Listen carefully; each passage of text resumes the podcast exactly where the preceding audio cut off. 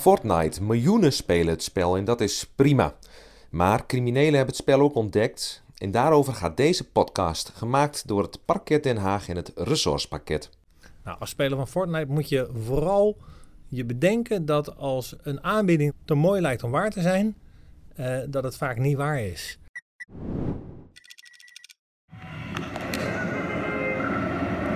Een man hangt aan iets wat op een parachute lijkt.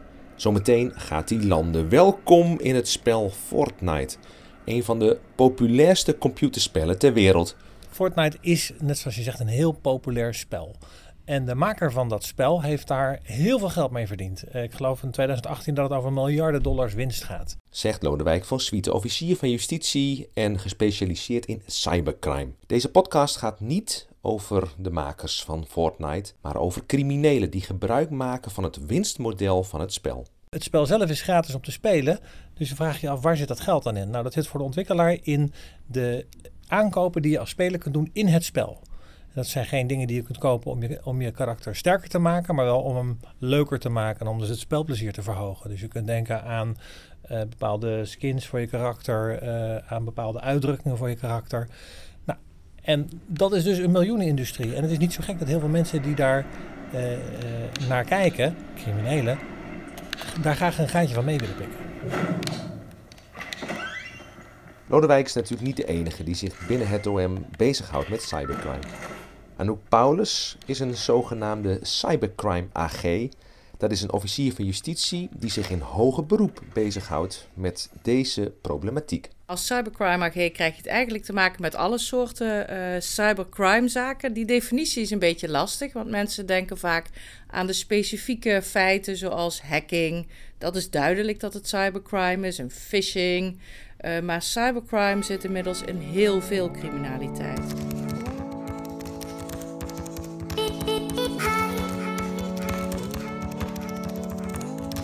Een van de veel voorkomende criminaliteit waar we nu mee te maken hebben is witwassen. En daar worden heel veel cyberaspecten uh, in gebruikt. Uh, witwassen door middel van, uh, van bitcoins bijvoorbeeld. Witwassen door middel van allerlei andere, zoals wij dat noemen, virtual currency. Uh, en dan kan je denken aan, nou, bitcoin is een virtual currency. Maar er worden ook in allerlei spellen worden, uh, virtual currency uh, gebruikt.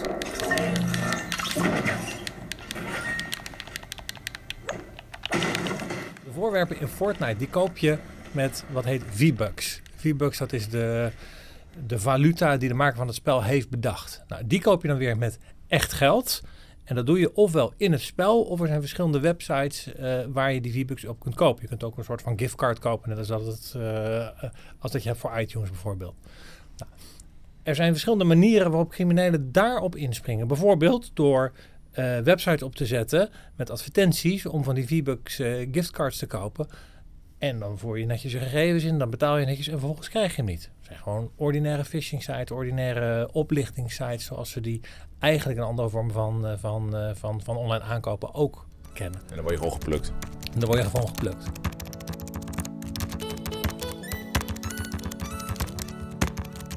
Nou, een andere manier die ook uh, voorkomt is dat criminelen gebruik maken van gestolen creditcardgegevens.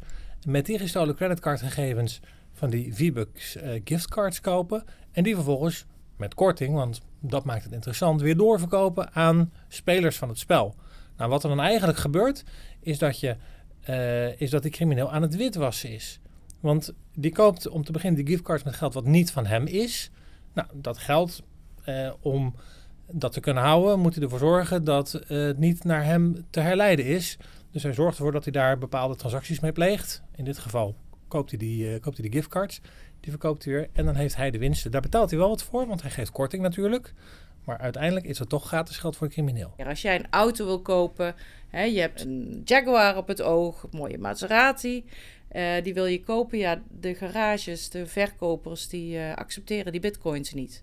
Dus je moet euro's hebben. Nou, wat er dan gaat gebeuren is dat je bijvoorbeeld bij een spel als Fortnite Uh, je gaat aanmelden en dat je daar uh, via de bitcoins die je hebt gekregen, dat je daar uh, V-Bucks uh, aankoopt. Als je die dan hebt, dan kan je die vervolgens weer gaan omzetten via bepaalde platforms zoals Verwox. Die zijn echt gespecialiseerd in het omzetten van allerlei soorten e-currency in euro's. En als je dan ergens een katvanger kunt regelen die die dingen voor jou, uh, de euro's die je dus vanuit Fairwalks krijgt, kunt cashen, dan kan je daarmee uh, naar de garage om je Maserati te kopen. Het woord katvanger valt. Niet iedereen weet wat dat is. Ja, een katvanger is eigenlijk die, uh, uh, iemand die zijn naam uh, en zijn rekening vaak beschikbaar stelt aan een crimineel. Uh, dat kan op allerlei manieren, maar dat zijn dus eigenlijk mensen die goederen of geld op hun naam hebben voor een ander. Waardoor dus de crimineel buiten beeld blijft. En is het dan bewust of onbewust? Voor de crimineel is het altijd bewust. Uh, want die zoekt heel erg gericht naar katvangers. Uh, vaak zijn dat uh, jongeren die nog niet heel uh, bewust zijn van de gevaren. Het zijn vaak oudere, kwetsbare mensen. Mensen die bijvoorbeeld heel weinig geld hebben en het om het geld doen. Of mensen, je ziet ook vaak de sociale zwakkere uh, medemens die uh, uh, wordt eigenlijk misbruikt.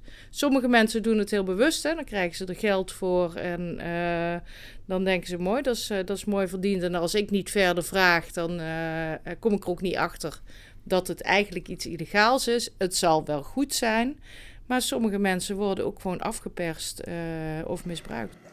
Daarom waarschuwt het Openbaar Ministerie voor zulke praktijken. Werk ze niet in de hand. Nou, als speler van Fortnite moet je vooral je bedenken dat als een aanbieding voor dat soort giftcards te mooi lijkt om waar te zijn, eh, dat het vaak niet waar is. En dat die scammers, die oplichters, heel erg inspelen op iets wat heel diep in heel veel mensen zit. Dat is, hé, hey, korting, dat wil ik wel graag hebben. Dus als je nou denkt van, ik wil buiten het spelplatform zelf om wil ik, wil ik, wil ik V-Bucks kopen, bijvoorbeeld in de vorm van zo'n giftcard. En ik zie een, en ik zie een website. Ik probeer die website even na te trekken. Kijk of er recensies op andere websites zijn over die specifieke dienst. Kijk ook naar het webadres, de U R L. Dus, uh, wat, je, dus wat naar w w w uh, uh, volgt. Zodat je een indruk kunt krijgen. Nou, zou dit legitiem zijn of niet? Maar ga niet direct voor de goedkoopste aanbieding die je ziet. Nu is het Fortnite, maar straks komt er vast en zeker weer een ander spel waar criminelen misbruik van gaan maken. Als de populariteit van, van Fortnite uh, naar beneden gaat, dan komt er inderdaad op een gegeven moment wel weer een nieuw spel waar iedereen enthousiast van is. En dat spel, dat zal waarschijnlijk ook wel weer een manier hebben, mogelijkheid hebben om in dat spel voorwerpen te kopen of om skins te kopen. Dat is namelijk ook voor veel online spellen het uh, dominante businessmodel. Het spel zelf is vaak gratis om te spelen. Wil je beter worden in het spel, wil je verder komen, wil je mee kunnen met, die, met de hype, dan moet je aankopen doen. Nou, dat op zichzelf heeft natuurlijk ook wel een valkuil. Want voor je het weet, zit je voor honderden euro's te investeren in een spel waar je, als je er goed over nadenkt, misschien eigenlijk helemaal geen honderden euro's voor wil betalen. Onze boodschap: blijf vooral gamen, maar let goed op. Want zelfs bij gratis spellen is goedkoop vaak duurkoop. Meer podcasts luisteren van het Openbaar Ministerie? Ga naar w w w punt soundcloud punt com slash openbaar ministerie en abonneer je.